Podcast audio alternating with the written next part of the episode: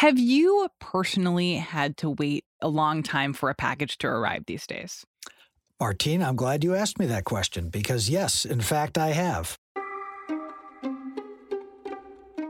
I had a very old minivan that flunked Virginia's annual safety inspection and needed a new seatbelt buckle on the driver's side.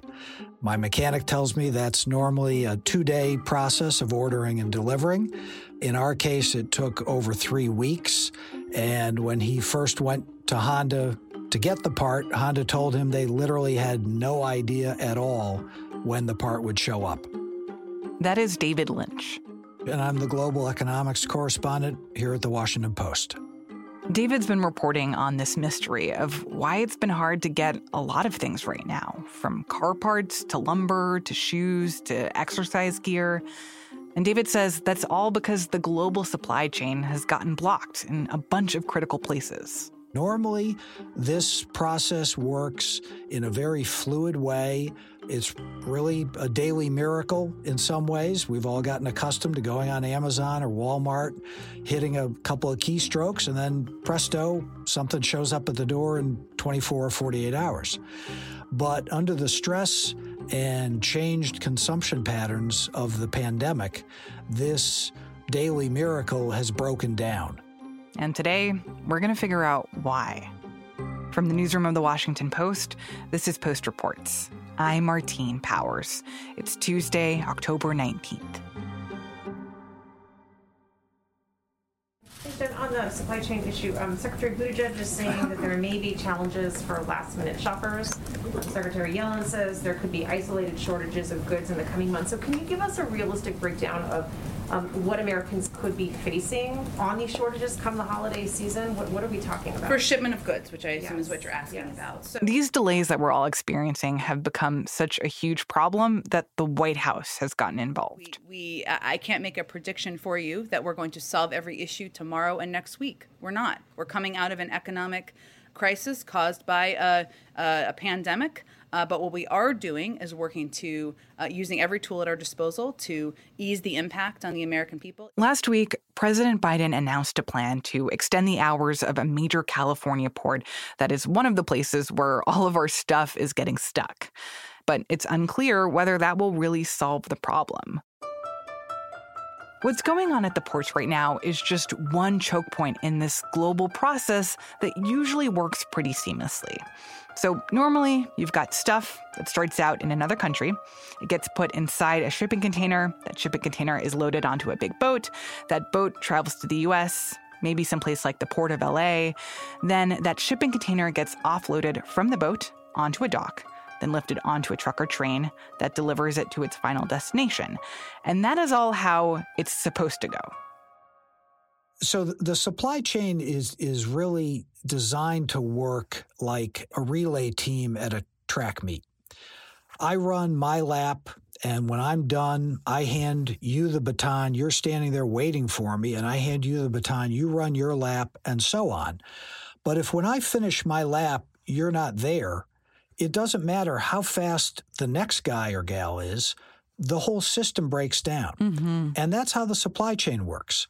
It's a team of shipping lines, ports, terminal operators, trucking companies, chassis providers, warehouse distribution companies, and every player at every link of that chain has to have the equipment they need in place at the right time or the system gets clogged up. You get a sort of traffic jam experience where you're trying to push too much stuff through a pipe at the same time, Mhm. and that doesn't work.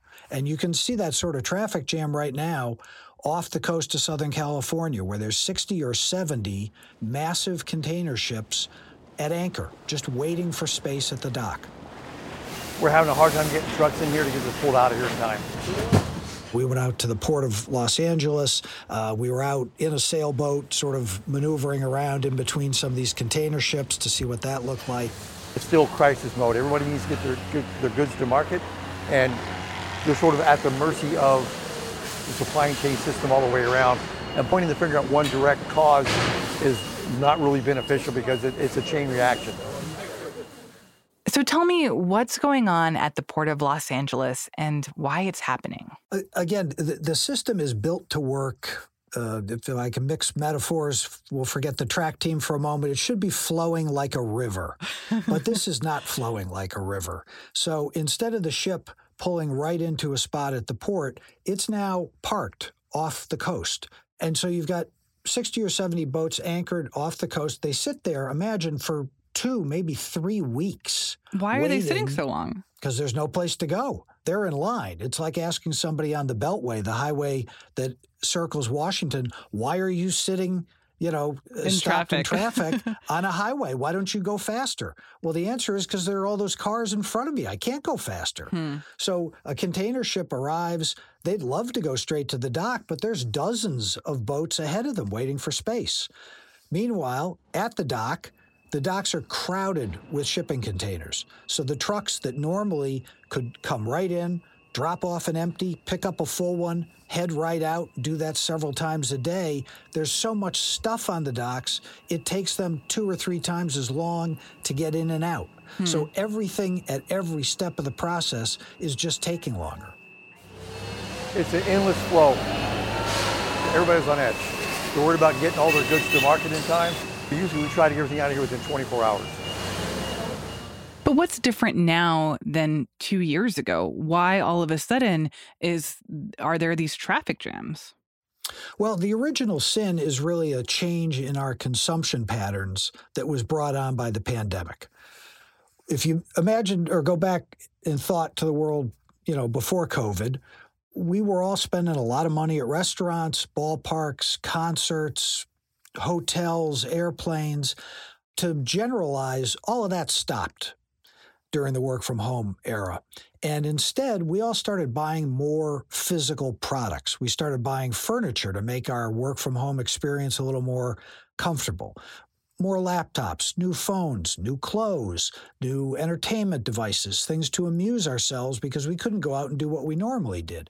So that changed the nature of the economy and it stressed the system that was used to bringing in X number of goods, all of a sudden it's trying to bring in X plus 20 or X plus 30%, Mm. and it's not built for that. Can it become built for that? Like, is there a way to start adding more of these, for lack of a better term, like parking spots at these ports? Not really. If you think of it, the, to some degree, the system has done, despite all the problems we're talking about, has done a pretty remarkable job. We are bringing more stuff into the country, more cargo than we ever have before. The Port of LA, I think this year expects to process something like 10.8 million standard units of these containers. That's a remarkable uh, amount of work. It's not a system where you can easily add capacity. If you think of what's involved in a port, these are giant, sprawling operations. You can't just go build another one. Mm-hmm. And even though some new investment is happening, the shipping lines in particular have ordered more vessels that'll be delivered probably in 2023, 2024. Because again, imagine what's involved in building one of these container ships. And That's 2023 something- and 2024 feel like a long time away. Well, it, they're both a long time away, and there are people in the industry that are worried that the historical pattern we've seen, where the, the cargo carriers will bulk up, they'll they'll put on new capacity, that that'll happen right as this wave crests, hmm. and all of a sudden the prices, the freight charges that have soared may collapse, and that'll cause a whole different set of problems. After the break, why this shipping crisis is forcing companies around the world to rethink some fundamental philosophies about how they do business. We'll be right back. In laws, love them or hate them, you're pretty much stuck with them. And when you're a ruler in the Middle Ages, that can be a serious problem. It might even land you dead.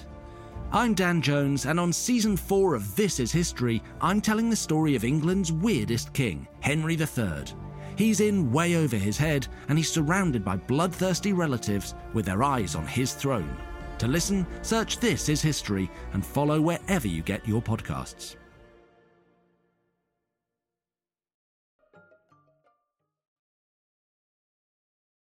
So, tell me a little bit about some of the repercussions of the fact that this supply chain has gotten disrupted. Like, what does it mean for regular people like you and me?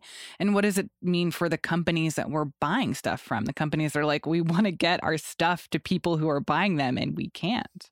Yeah.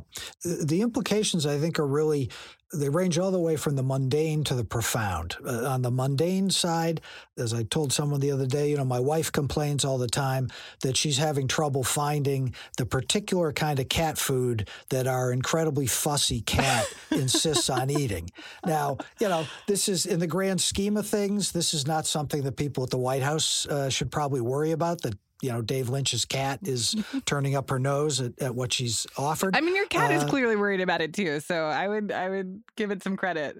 The cat is calling the shots at the Lynch home these days. So so you know, you've got those sort of irritations, but at, at the bigger picture level, this is has become a probably if not the single biggest economic problem in the recovery, it's right up there because this has implications for inflation.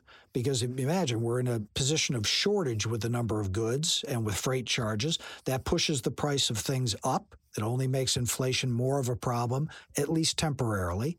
It's undermining growth because companies are not able to fill all the orders they're getting because they just, in some cases, can't get the inputs that they need to make the products that they could sell on to their final customers. So that hurts growth.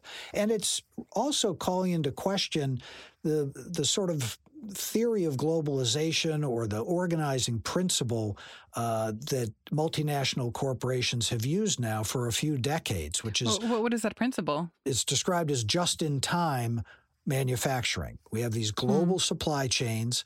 The idea is you keep your costs low, you prioritize efficiency, you strip out every bit of added expense or waste to maximize your profits.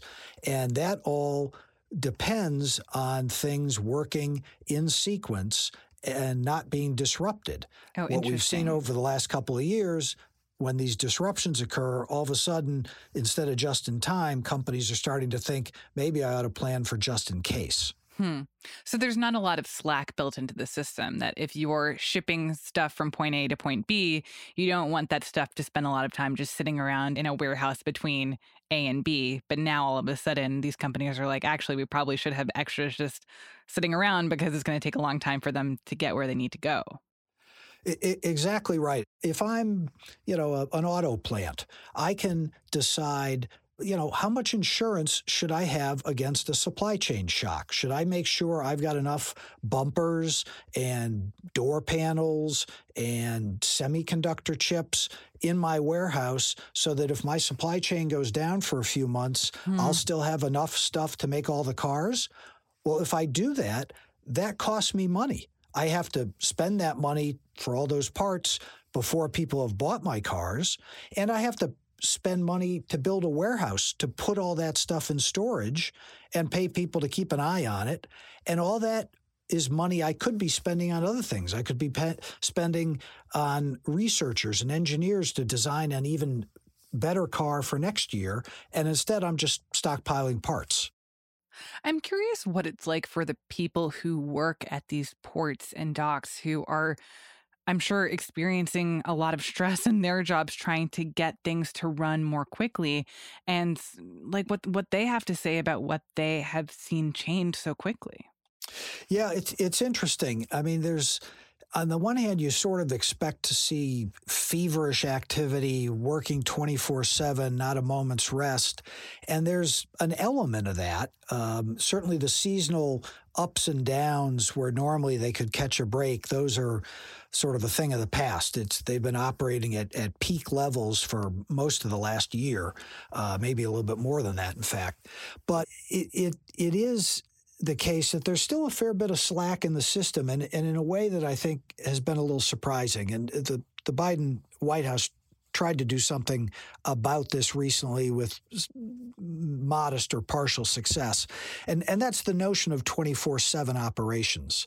You would think at a time like this, where the supply issues have become a real national crisis or concern, you would think the system would be cranking literally 24 7. Certainly, ports in places like Rotterdam and the Netherlands and Singapore. Uh, the best, most efficient in China, the best and most efficient ports do operate 24 7. But that's not the case in Los Angeles and Long Beach. And they've only very recently started to introduce pilot programs to try and make that happen at some terminals, not all terminals and not across the board. And so when we were out at the Port of Los Angeles at the beginning of September, at that point, it was the case that something like 30% of the available nighttime appointments for truckers to come and pick up containers were going unused because hmm. truckers just weren't showing up to get anything. And and on the one hand, you feel like, well, gee, that's odd. You know what what's going on? Why aren't why aren't these truckers coming? But the fact is, you know, if if somebody comes at 3 a.m. to pick up a shipping container, they have to have somewhere to take it. Hmm. And you know, a warehouse or a Walmart uh, or a Target retail store, they're not open at 3 a.m. So where's the trucker going to go? So where, where are the big delays that we hear about for, for truckers? Like where, where do you find yourself waiting a lot? When I'm waiting for a container that's on the ground, that's when that's when you can really wait up to four hours, five hours. And one of the truckers we profiled in our recent project, very nice guy named Alvaro Ramirez, uh, who works for a, a, company called Road One out in Joliet, uh, Illinois. The delays that he's seen waiting in line to get into these rail yards, he, he's had to wait for so long. You know, he, he, he told me he kills time by listening to Conan O'Brien comedy bits, and uh, he's he's watched YouTube videos of to teach himself how to dance the salsa. So basically, anything that's not going to um, to, to make me think about the waiting time because um, if you do then you, will you'll go nuts and he's now a, a, pretty accomplished dancer as a consequence. And he was not an accomplished dancer at the beginning of the pandemic, so that gives you an idea of how much time he's he's losing to to waiting in line. But you know, he counts on being able to make five or six or seven trips round trip every day to get into a yard, get a container, and get it delivered. And now he can only make one or two because he's just mm. got to wait to get into the rail yard. He's got to wait for the shipping container to be located in this forest of other containers. He's got to wait for it to be loaded on his chassis. And then he's got to try and navigate his way out through a long line of trucks. And that just all takes a long time. And as a result, his earnings are down 20%. Well, that makes it a hard sell if you want to turn around and try to attract somebody to come join him in that line. So tell me a little bit more about what the Biden administration is trying to do in the short term and in the long term to alleviate some of these problems. You know, this really has become an increasingly severe problem for the Biden administration because it's now the sort of thing that, as we've discussed, is really touching everyday Americans in their lives. The problem is the levers that they can pull to cause immediate change are really pretty limited. And, you know, some folks in industry have been saying for months, well, you know, call out the National Guard or, you know, let's use Navy uh, facilities or something. And it's just, it's just not as easy as it sounds. You can't, you know, take some untrained National Guardsman and put them up in one of these cranes that are several stories high and suddenly have him moving thousands of shipping containers hmm. off a vessel. This is not something you can do overnight. Uh, so that's the short term. The long term, the administration says, you know, we've we've got 17 billion dollars earmarked in uh, the bipartisan infrastructure plan that's crawling through Congress, and if and when that ever gets approved down the line that will produce improvements in our ports but as you can tell by the nature of the discussion, that is very much a long term operation. So, how do port and rail yard operators feel about all that? Certainly, the executive director of the Port of Los Angeles, Gene Seroka, has complained that over, I think it's the last decade or so, East Coast and Gulf Coast ports have seen a greater amount of federal investment than has the West Coast by a factor of something like 11 to 1. Today, we continue to self-fund at a rate of between 500,000 and a million dollars a day in our infrastructure, but much more is needed. And the U.S., in his words, is decades behind foreign ports in how well our supply chain processes and shares information. What I've seen from places like Hamburg and Shanghai, Singapore, and Jebel Ali outside of Dubai is they've had port community systems for decades, sharing information between customs and transportation, private and public sector to make for their supply chain fluidity as the primary focus. They all have access to the same data, and so they can work together as a, as a choreographed operation. Whereas in the U.S., you know, the carriers have their set of data, the terminals, they husband their information. The shippers themselves don't want other people to know or their competitors to know what they're ordering. So, you know, these are these are areas that have to be addressed going forward. And, you know, if you think of the pandemic as sort of a stress test for the supply chain, it is probably shown us areas we need to do more about and changes that companies need to make in the way they, they organize. It is so interesting that this is coming to a head at a time when we're talking so much about infrastructure and this infrastructure bill because it feels like infrastructure is a real a really hard thing to wrap your head around is something that is tangible and affects your life. But here we are with infrastructure that is outdated and not up to the capacity that we need and it is affecting our day-to-day lives. And we may finally have found a way to make infrastructure sexy because there's there's no uh, you know generally there is no sure way to stop a conversation or to uh, cause readers to turn the page and move on to something else than to use the word infrastructure.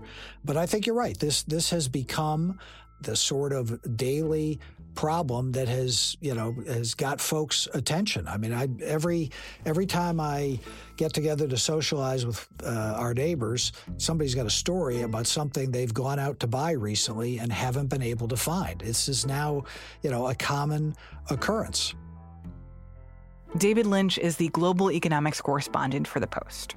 All the sound that you heard from the ports and rail yards, that is from video reporter Lee Powell. Today's show was produced by Rennie Svirnovskiy and mixed by Sean Carter. David is continuing to report on the problems of the global supply chain. If you want to keep up with his work, we hope that you'll consider subscribing to the Washington Post. Right now, you can try the Post for just a dollar a week, which gets you unlimited access to everything we publish. Learn more at washingtonpost.com/slash-subscribe. I'm Martine Powers. We'll be back tomorrow with more stories from the Washington Post.